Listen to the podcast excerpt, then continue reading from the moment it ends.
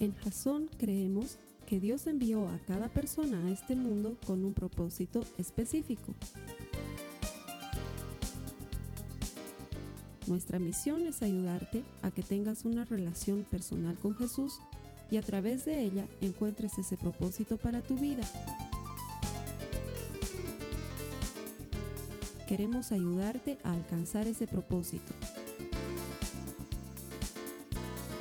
Es nuestra oración que este podcast te ayude a tener visión, a tener jazón.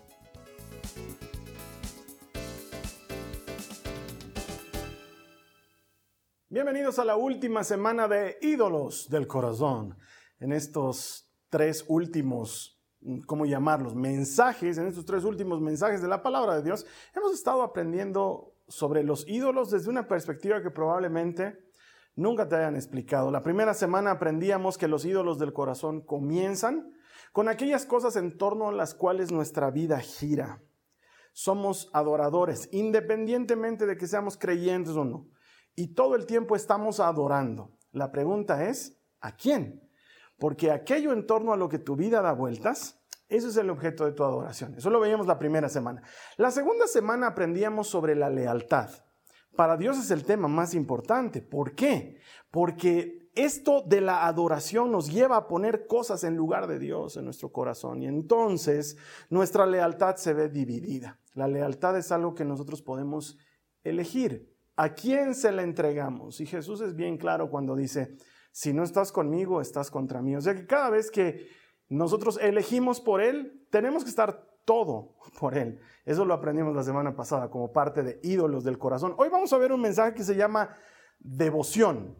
El último mensaje de la trilogía de ídolos del corazón. Y sabes qué, la verdad, el más complicado, el más difícil. He tratado de ir desde afuera cada vez más hacia adentro. Y esta semana vamos a tocar un tema que es por el título te vas a dar cuenta que no es frecuente, ¿no ve? Porque devoción es como que esa palabra no se usa mucho en español y su connotación es eminentemente religiosa, solamente tiene que ver con temas de fe. No, no escucho, no leo o no veo en ningún otro lugar que se utilice esta palabra. Pero para ir dentro al mensaje, primero tenemos que irnos a la cita base que nos da la idea en lo que nos estamos moviendo. Esto se encuentra en Primera de Juan, en el capítulo 5, en el verso 21, si me puedes ayudar. Dice, Hijos, aléjense de los ídolos. Así de sencillo. También la vamos a leer en la NTV. Sí, dice, queridos hijos, aléjense de todo lo que pueda ocupar el lugar de Dios en el corazón. Ya esta cita bíblica nos ha dado toda la base de lo que estamos hablando. La idolatría consiste en poner cualquier otra cosa que no sea Dios en el centro y de eso vamos a hablar al hablar de devoción. Por eso es que quiero pedirte un marcado favor y de veras que es muy importante. Porque al hacer un servicio virtual, al pasarte un video, perdemos la posibilidad de conectarnos al nivel personal como cuando estamos en vivo persona a persona. Entonces, ahora más que nunca, necesito que por favor elimines toda distracción posible de tu entorno, de manera que enfoques totalmente tu atención a la palabra que hoy te voy a compartir. Y para eso quiero pedirte que me ayudes a orar. Vamos a orar. Sí, Padre, en el nombre de Jesús, te ruego, por favor, permíteme predicar a Cristo. Y que mis hermanos y mis hermanas que están viendo este mensaje, sin importar el día en el que lo están viendo, sin importar el año en el que lo están viendo, Padre, que escuchen de Jesucristo. Ese es mi deseo, es mi oración. En el nombre de Jesús. Amén. Hoy vamos a compartir del ídolo más oscuro. Y no porque sea el más tenebroso, sino porque es el que no se ve. La oscuridad es muy peligrosa no porque sea tenebrosa, sino porque no te permite ver hacia dónde estás caminando. Esto me hace, recuerdo años atrás, cuando yo trabajaba con mi papá, mi papá es arquitecto y construye muchas cosas. Entonces yo estuve trabajando con él en construcciones y recuerdo una oportunidad en la que yo trabajaba en una ciudad que queda muy cerca de la ciudad donde vivo, se llama la ciudad del Alto, queda muy cerca de la ciudad de La Paz, que es donde yo vivo. Yo trabajaba en la ciudad del Alto muy lejos, en poblaciones casi rurales de la misma ciudad, en áreas casi rurales de la misma ciudad del Alto, construyendo escuelas. Y había estado toda la tarde pagando los sueldos a los trabajadores, ¿sí? y me faltaba la más alejada. Entonces, aunque yo sabía que era ya tarde y que ya debería regresar a mi casa, también me daba mucha pena irme sin pagarle el sueldo ese día a los trabajadores porque luego iba a ser fin de semana y tendría que verlos recién el lunes. Y me parecía que era incorrecto. Así que hablé con uno de ellos, que era el maestro contratista, y le dije, fulano, espérame, así sea tarde, yo voy a llegar. Y como que llegué al lugar, ya estaba oscuro, y como es una construcción nueva, pues ni siquiera hay luces. Entonces, en lo que yo entré a buscar al maestro, no lo encontraba, lo llamaba por su nombre, no lo encontraba, decidí caminar por en medio de la construcción, tonto de mí.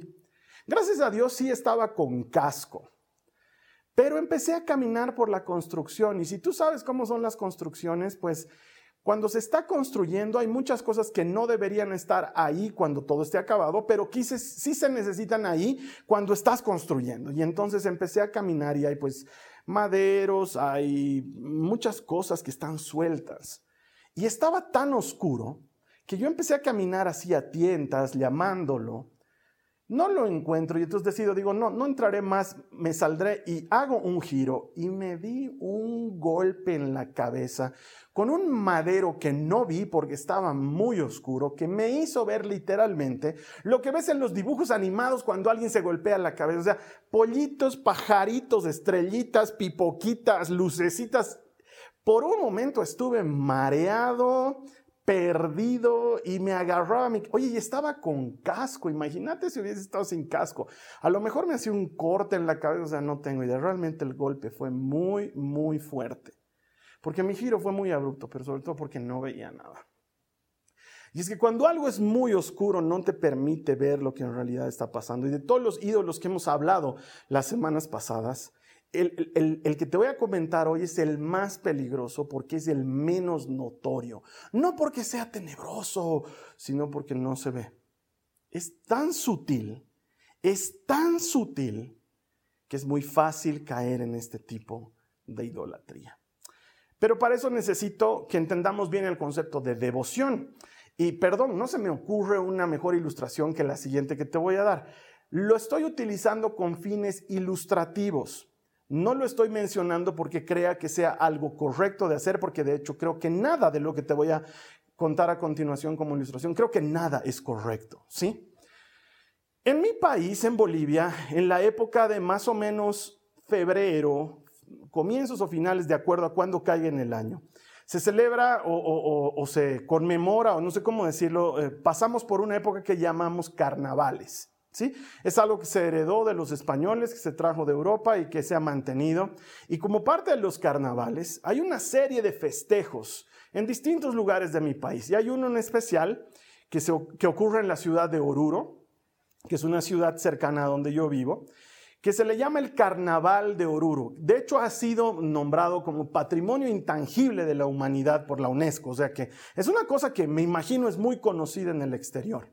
Todo ese carnaval de Oruro es una fiesta pagana de bailes y música que se hacen en devoción, así, así literalmente lo presentan, en devoción a la Virgen del Socavón, que es una imagen de la Virgen eh, eh, propia de ese lugar, de la Virgen en la Iglesia Católica, propia de ese lugar, a devoción de quien los bailarines hacen este, esta presentación carnavalesca, ¿sí? Entonces hay toda una serie de tipos de bailes, eh, diablada, morenada, capor, es una serie de bailes folclóricos propios de mi país que se los hace en devoción, y lo pongo entre comillas, a la imagen de esa Virgen que está en ese templo católico en Oruro. ¿Por qué lo pongo entre comillas? Porque aunque todo parece girar en torno a esa imagen y esa costumbre cultural, en realidad no gira en torno a eso. Y lo sabemos, y hay que hablar las cosas como son. En realidad gira en torno al trago, a la fiesta y a todas esas cosas que pasan ese día. Quizás me digan, no, Carlos Alberto, yo, si fuera realmente devoción, no sería de tres días, no sería de tres años, como muchos hacen promesa de los próximos tres años voy a ver sería permanente, porque la devoción es algo permanente. La devoción es hacer que todo gire en torno a algo. Es dedicarle mi atención, es dedicarle, es dedicarle mi tiempo, es ponerle mi esfuerzo en, pos de algo. Y en esta ilustración, que solo la uso como ilustración porque te digo, considero que todo en relación a esta festividad está mal, se dice que se hace en devoción a algo y en realidad es en devoción a otra cosa. Si me entiendes? Ahora quizás alguien me diga, sí, Carlos Alberto, entonces eh, la imagen de la Virgen del Socavón es idolatría. Sí, desde luego, no me estoy haciendo loco. Como puede ser idolatría cualquiera de las otras cosas que hagamos que estén en el centro y giremos en torno a ellas. Devoción es poner algo en el centro. Mientras que adoración era que mi vida gire en torno a algo, devoción es poner algo en el centro. Y ese es el tema de hoy y es complejo. Porque no sé si recuerdas que al inicio de la serie Ídolos del Corazón yo te dije que todo esto trataba sobre una batalla espiritual, ¿recuerdas? Te dije hay una batalla espiritual detrás de la idolatría. Y la quiero desenmascarar delante de ti hoy. Así que te voy a pedir que prestando atención, trates de llenar tu mente con las imágenes del pasaje que te voy a leer que se encuentra en Ezequiel en el capítulo 28, los versos 12 al 19. Presta atención. Haz la imagen en tu mente. Dice, el Señor le está hablando a Ezequiel y le dice, hijo de hombre, entona este canto fúnebre para el rey de Tiro. Dale este mensaje de parte del Señor soberano. Tú eras el modelo de la perfección, lleno de sabiduría y de exquisita belleza. Estabas en el Edén, el jardín de Dios. Tenías la ropa adornada con toda clase de piedras preciosas, cornalina rojiza, peridoto verde pálido, adularia blanca, berilio azul y verde, ónice, jaspe verde, lapislázuli, turquesa y esmeralda. Todas talladas especialmente para ti e incrustadas en el oro más puro. Te las dieron el día que fuiste creado. Yo te ordené y te ungí como poderoso ángel guardián Tenías acceso al monte santo de Dios y caminabas entre las piedras de fuego. Eras intachable en todo lo que hacías. Desde el día en que fuiste creado hasta el día en que se encontró maldad en ti. Tu abundante comercio te llevó a la violencia y pecaste. Entonces te expulsé en deshonra de la montaña de Dios. Te eché, guardián poderoso, del lugar que tenías entre las piedras de fuego. Tu corazón se llenó de orgullo debido a tu gran belleza. Tu sabiduría se corrompió a causa de tu amor por el esplendor. Entonces te arrojé al suelo y te expulsé a la mirada curiosa de los reyes. Profanaste tus santuarios con tus muchos pecados y tus comercios deshonestos. Entonces hice brotar fuego de tu interior y te consumió. Te reduje a cenizas en el suelo a la vista de todos los que te miraban. Todos los que te conocían se horrorizaron por tu destino. Has llegado a un final terrible y dejarás de existir. ¿De qué nos estás hablando, Carlos Alberto? Bueno, si realmente no lo has notado, porque la descripción es bastante, bastante clara, este pasaje nos está hablando de Satanás y del problema que tuvo Satanás el príncipe de Tiro, el rey de Tiro, es este, Satanás. Dios le había entregado algo de autoridad. Y la Biblia acaba de decirnos, lo estaba cubierto de hermosura y estaba lleno de sabiduría, pero el problema es que eso no era suficiente para él. Como no se conformó con lo que Dios le había dado, que de por sí ya era increíble, él decidió rechazar el plan de Dios y quererse poner a la altura del Señor. Rechazó el plan de Dios que le había encomendado ser el príncipe guardián de cierta región de la tierra y él quiso ser el gobernante de todo. Se ensoberbeció, se llenó de orgullo a causa de su gran belleza y rechazó el plan de Dios. Se llenó de orgullo creyéndose mejor que todos los demás, poniéndose él mismo en el centro como la serie, ídolos del corazón. Esto es el problema de Satanás, que él no pudo aceptar que él no era el centro del asunto, que él no era el protagonista de la historia y se puso en el centro, se llenó de vanidad y de soberbia, creyendo que podía hacerse igual a Dios, rechazó el plan de Dios el propósito que le había sido asignado, asumió las cosas como suyas y se puso en el centro y este fue el motivo de su caída. Mira lo que dice Proverbios 16 en el verso 18. El orgullo va delante de la destrucción y la arrogancia antes de la caída. Y es que no estamos nunca tan cerca de caer como cuando nos volvemos arrogantes, como cuando nos volvemos orgullosos, como cuando creemos que todo lo que está sucediendo se trata de nosotros. Esta es una tentación frecuente y muy vigente, sutil, demasiado sutil como para que la notemos peligrosa.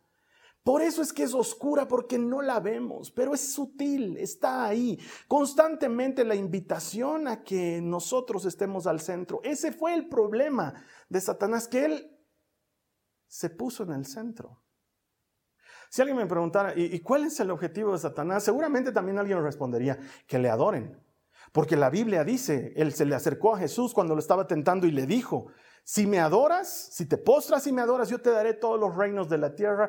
Y yo diría, mm, ni tanto. ¿Sabes qué? No, no, obviamente no contradigo la palabra. Esa fue la tentación por medio de la cual él quiso hacer caer a Jesucristo, pero Satanás se conforma con algo menos. Sí, le encantaría que le adoren, claro que sí, porque para uno orgulloso y soberbio estar en el centro y ser el objeto de la adoración, wow, debe ser alucinante, pero él se conforma con algo menos. Él se conforma con que no adores a Dios. Así de sencillo. El destino de Satanás ya está echado. Acabamos de leerlo en Ezequiel. Dejará de existir, su fin es inminente. Él sabe que no gana nada, aun con todo lo que sigue luchando e insistiendo. Pero ¿sabes qué sí gana?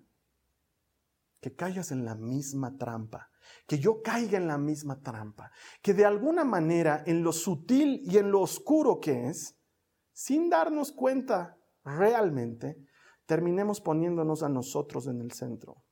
Él no quiere que le adores. Le encantaría, pero se conforma con que no adores a Dios. ¿Por qué? Por lo que dijo Jesús. Si no estás conmigo, estás en mi contra. Satanás la tiene clara. Entonces, si no adoras a Dios, estás en contra. Y para él eso es suficiente.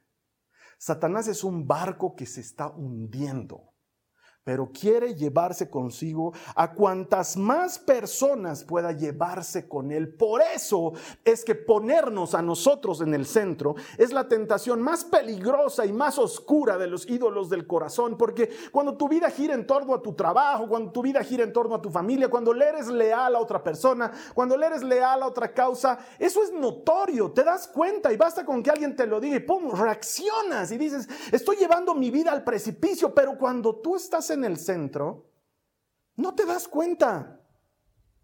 Es muy fácil caer en esta tentación. ¿Por qué? Porque de pronto ya las cosas no se tratan de el propósito de Dios para ti. De pronto se tratan de tu propósito.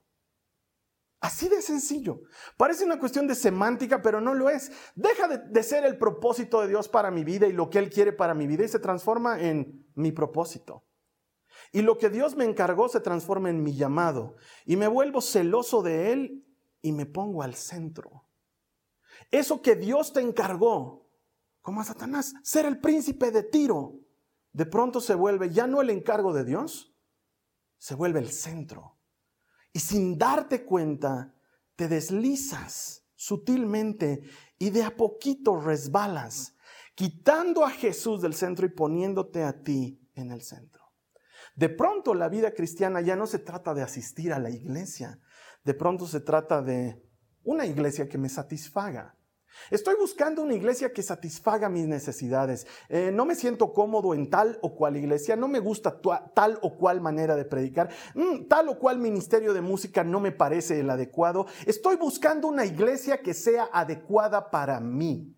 Y de pronto, seguir a Cristo ahora se trata de estar cómodo yo de estar yo satisfecho, de estar a gusto. Es muy sutil, es muy simple. Quizás alguien me diga, pero Carlos Alberto, ¿qué de malo tiene que yo escoja una iglesia que me gusta? Tengo que ir a una iglesia que no me gusta. No, no, no. Te estoy diciendo que es tan sutil que de pronto las cosas ya no giran en torno a Cristo, giran en torno a que tú o yo estemos satisfechos con lo que estamos haciendo según nosotros para Cristo.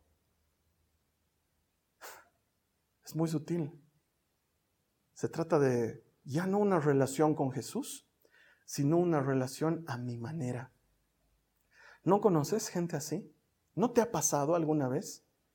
Que dices, ah, el Señor entiende que yo no puedo ir todos los domingos a la iglesia. Ah, el Señor entiende que yo no doy diezmos y ofrendas porque esas cosas yo no las entiendo o no las acepto. Ah, el Señor entiende que yo no oro de tal o cual. Ah, el Señor entiende. Y de pronto moldeas la fe a tu medida y armas una relación con Dios en la, que charlas con Él, pero en tus términos, y en, las, en la que oras, pero cuando tú quieres, y en la que pasas por la Biblia, pero a tu manera. ¿Por qué? Porque esto tiene que acomodarse a ti.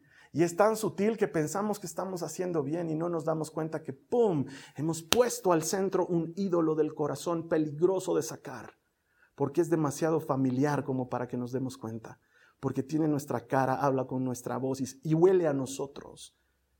Y sin darnos cuenta, nos hemos llenado de orgullo, poniéndonos nosotros al centro.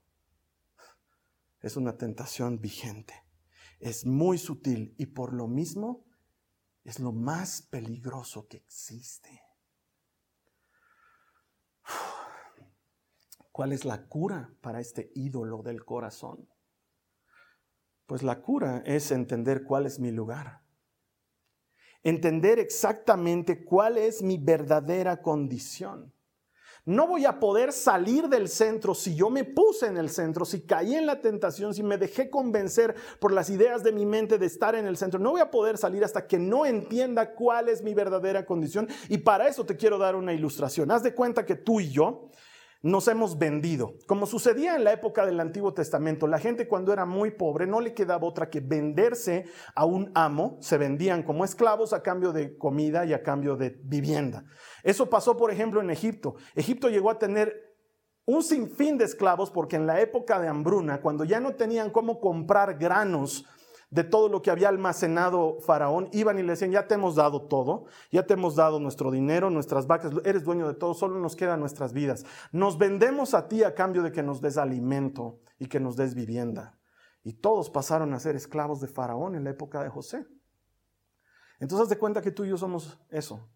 Voluntariamente nos hemos vendido. ¿A qué? A nuestro pecado.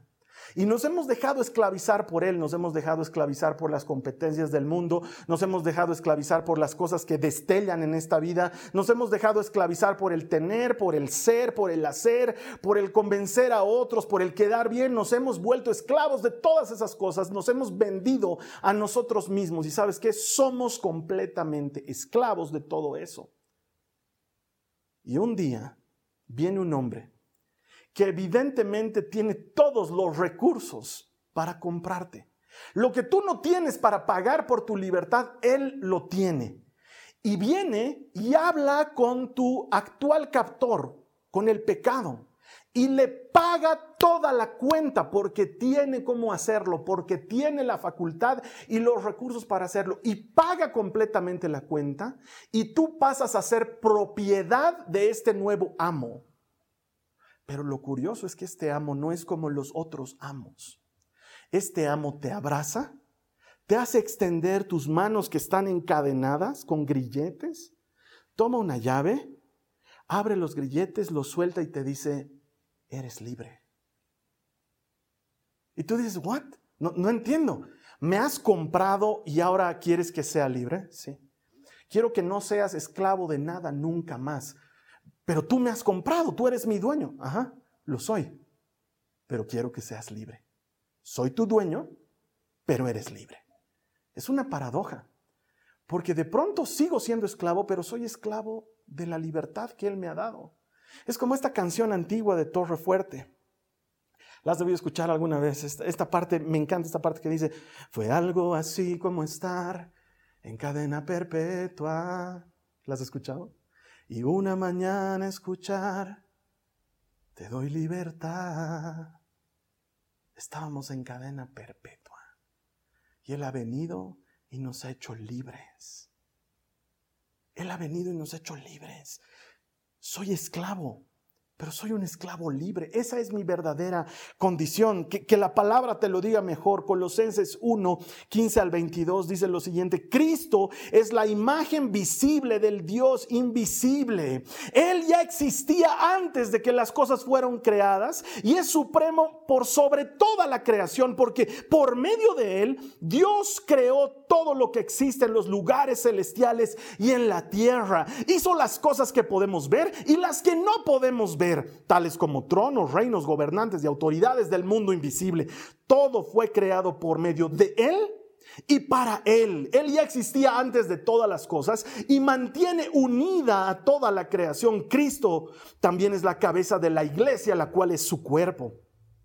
Él es el principio supremo sobre todos los que se levantan de los muertos. Así que Él es el primero en todo, pues a Dios en toda su plenitud le agradó vivir en Cristo y por medio de Él, Dios reconcilió consigo todas las cosas. Hizo la paz con todo lo que existe en el cielo y en la tierra por medio de la sangre de Cristo en la cruz. Eso los incluye a ustedes, que antes estaban lejos de Dios. Eran sus enemigos, ¿te acuerdas? El que no recoge conmigo desparrama, el que no está conmigo está contra. Eran sus enemigos separados de Él por sus malos pensamientos y acciones, pero ahora Él los reconcilió consigo mediante la muerte de Cristo en su cuerpo físico. Como resultado, los ha trasladado a su propia presencia. Y ahora ustedes son santos, libres de culpa y pueden presentarse delante de Él sin ninguna falta. Ay, si alguien no está emocionado ahorita, yo estoy emocionado. Jesús, gracias. Éramos esclavos. No merecíamos nada. Porque el que no está contigo está en tu contra.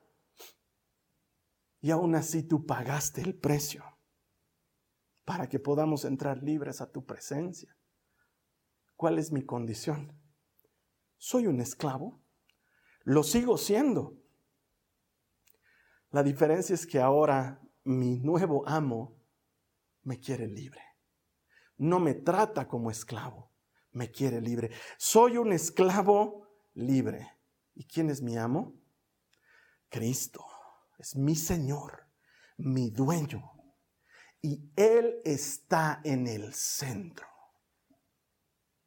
La única cura para dejar de estar yo en el centro, para no caer en la tentación de ponerme en el centro, de que esto se trate de mí, es ponerlo a Él en el centro. Es la única cura. Entender que el centro solo puede ser ocupado por Él. Porque sabes que Dios quiso que fuese así. A Dios le agradó, dice, acabamos de leerlo, de leerlo. A Dios le agradó que Cristo estuviese en el centro. ¿Qué es devoción? Es poner algo en el centro. ¿A quién? A Cristo. A Él lo pongo en el centro. ¿Por qué? Porque así quiere Dios que sea.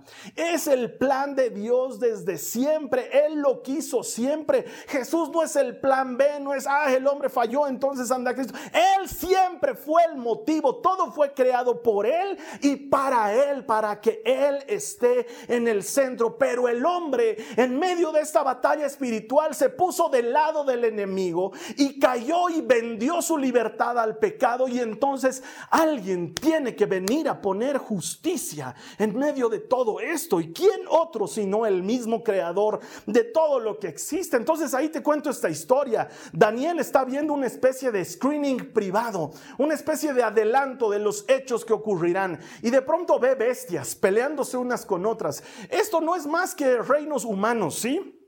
El hombre tratando de dominar desde siempre la tierra, angurriento de poder, angurriento de gloria, angurriento de riquezas, angurriento de todas esas cosas a las que nos hemos vendido. ¿Y sabes qué? Daniel cuenta que Dios va a poner fin a esto y nos cuenta cómo. De pronto a él se le muestra lo que va a suceder. Te, te, lo explico. Esto está en Daniel 7, en el capítulo, en los versos 9 al 10. Mira lo que dice. Dice, observé, mientras colocaban unos tronos en su lugar, Y el anciano de días se sentó a juzgar. Su ropa era blanca como la nieve, su cabello se parecía a la lana más pura. Se sentó sobre un trono ardiente, con ruedas en llamas, y un río de fuego brotaba de su presencia. Millones de ángeles le atendían. Muchos millones se pusieron de pie para servirle. Entonces comenzó, comenzó la sesión del tribunal y se abrieron los libros. ¡Wow! ¿Qué está pasando aquí? Dios se presenta en medio del tribunal y ponen dos tronos y él se sienta en el trono. Y traen los libros. ¿Y sabes qué está ocurriendo? Dios va a poner fin al pecado y a la injusticia. Eso es lo que está viendo Daniel. Está viendo la película en la que le están contando cómo es que Dios va a poner fin a todo esto. Porque tiene que tener un fin, porque Él no persigue esas cosas de maldad, sino más bien Él persigue bendición. Y entonces se sienta a juzgar en su trono. Pero han colocado, dice, tronos, no solamente uno para Él, pero hay uno vacío a su lado. ¿Cómo es que vas a terminar con el pecado y con la injusticia del mundo, Señor? Y Daniel recibe la continuación de la visión. Mira los versos 3 y 14 del mismo capítulo 7. Dice, mientras continuó mi visión esa noche, vi a alguien parecido a un hijo de hombre descender con las nubes del cielo. Se acercó al anciano y lo llevaron ante su presencia. Se le dio autoridad honra y soberanía sobre todas las naciones del mundo, para que lo obedecieran los de toda raza, nación y lengua. Su gobierno es eterno, no tendrá fin, su reino jamás será destruido. La manera en la que Dios eligió dar fin al pecado y eliminar toda injusticia es poniendo a Cristo en el centro. Este es el Hijo del Hombre que viene en las nubes y se sienta en el otro trono. ¿Sabes qué se hacía decir Jesús entre la gente? Él nunca decía soy el Mesías, hola soy Jesús el carpintero, hola soy el Nazareno. ¿Sabes qué decía él? Soy el Hijo del Hombre. Él citaba continuamente una y otra vez Daniel 7, Daniel 7, porque Él es el cumplimiento de la promesa.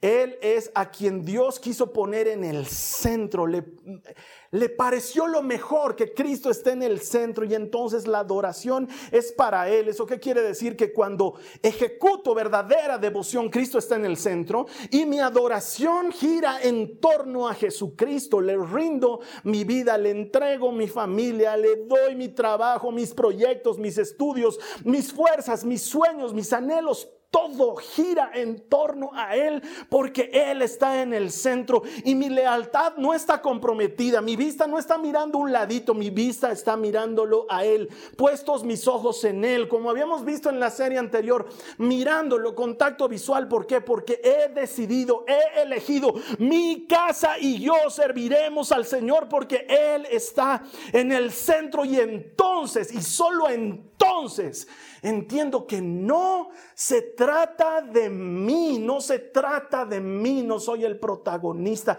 no eres el protagonista, no es contra ti, no es que te están haciendo cosas, no es que tú estás saliendo adelante, que estás luchando, se trata de Cristo, Él te está dando fuerza, se trata de Cristo, Él te levanta, se trata de Cristo. Él te consuela. Él te abraza. Él está en el centro de toda lengua, de toda tribu, de toda nación. Le adorarán a Él. Ese es el plan. Eso es devoción. Lo hemos puesto en el centro. Pablo lo dice de la siguiente manera. Filipenses 2, 9 al 11. Por lo tanto, Dios lo elevó. ¿A quién? A Cristo. Al lugar de máximo honor. Y le dio el nombre que está por encima de todos los demás nombres. Para que ante el nombre de Jesús se doble toda rodilla en el cielo y en la tierra y debajo de la tierra. Y toda lengua declare que Jesucristo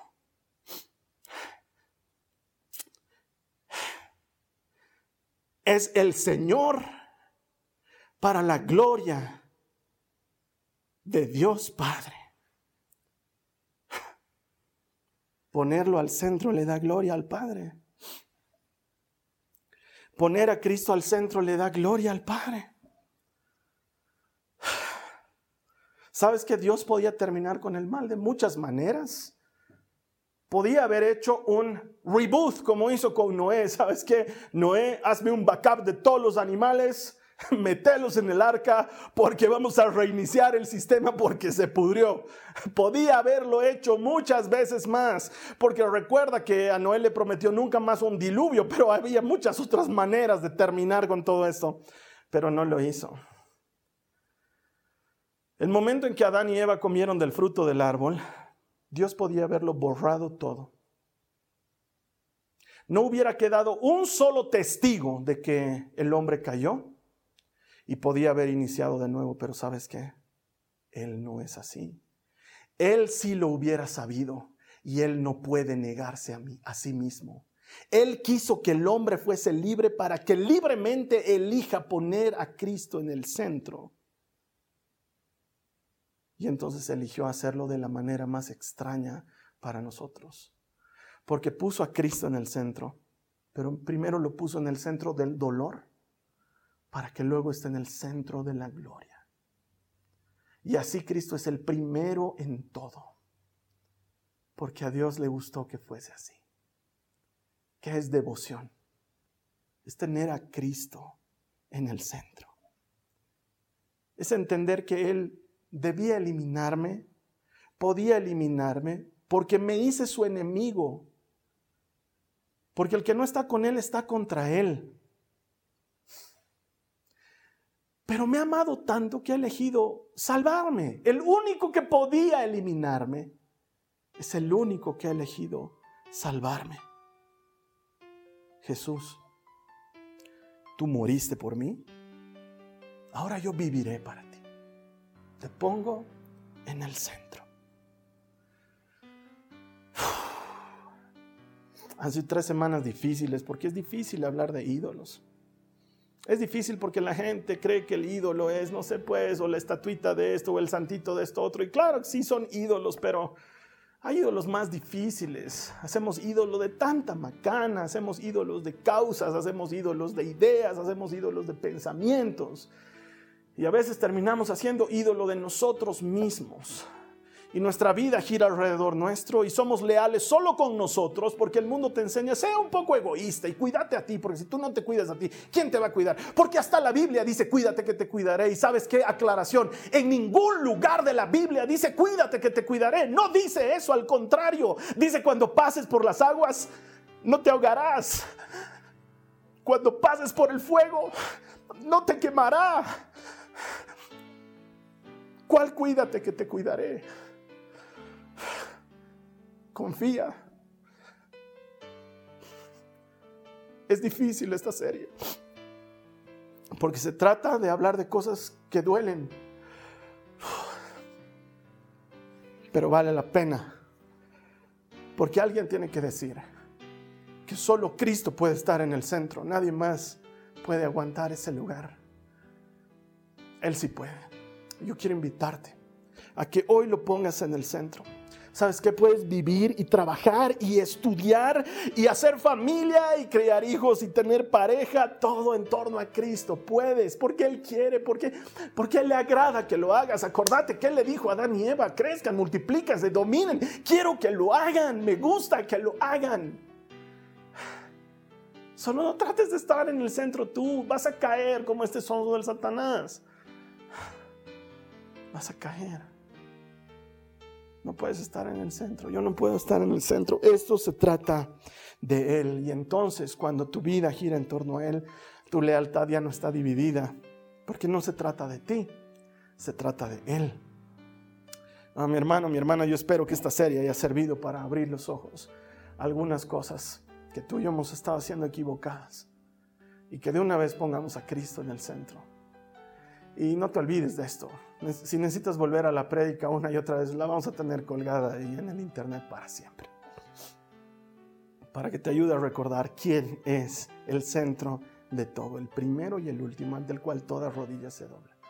Quiero terminar orando, una oración sencilla. Le vamos a decir, Señor, abrime los ojos para que no caiga en la trampa de ponerme a mí mismo en el centro y vamos a decirle, te pongo a ti en el centro. ¿Quieres hacer esta oración? Hazla conmigo. Dile al Señor Jesús, amado, amado. Qué tonto soy de quererme poner al centro, qué, sutil es, qué fácil puedo caer en esto. Señor, no, renuncio, renuncio al centro, no me corresponde. No solamente no puedo con Él, sino que ni siquiera lo merezco. No se trata de mí, se trata de ti. Dile a Jesús, se trata de ti. Y hoy, Señor, escojo como Josué, escojo como Josué ponerte al centro a ti. Tú estás en el centro.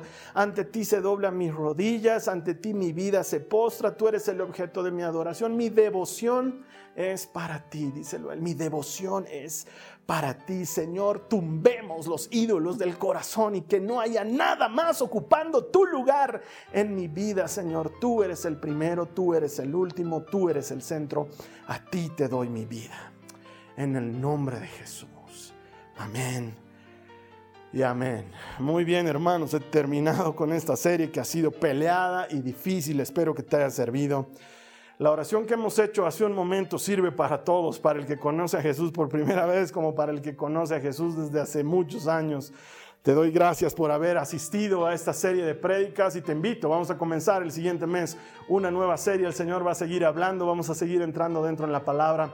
Ahora te quiero pedir solo un favor más, hay muchos miles que necesitan escuchar esto y yo no puedo llegar a ellos, no tengo la capacidad, pero por medio tuyo el Señor puede llegar a muchos. ¿Me ayudas a compartir este mensaje? Está en todas nuestras redes sociales y es gratuito y para siempre, o sea que alguien puede recibir lo mismo que tú hemos recibido, esa vida eterna, ese que compre nuestra libertad y nos haga libres. Ayuda a alguien más con este mensaje para que celebremos que todo el que encuentra a Dios encuentra vida. Vamos a seguir trabajando por esto mientras el Señor nos dé vida en esta tierra. Te espero aquí la siguiente semana. Que el Señor te bendiga. Esta ha sido una producción de Jason Cristianos con Propósito. Para mayor información sobre nuestra iglesia o sobre el propósito de Dios para tu vida, visita nuestro sitio web www.jason.info. Allí encontrarás muchos recursos para animarte en tu relación con Dios, enseñanzas, nuestro blog, prédicas y mucho más. Te lo deletreamos www.jazon.info. También puedes visitarnos en nuestro sitio en Facebook www.facebook.com barra Que Dios te bendiga abundantemente. Muchas gracias.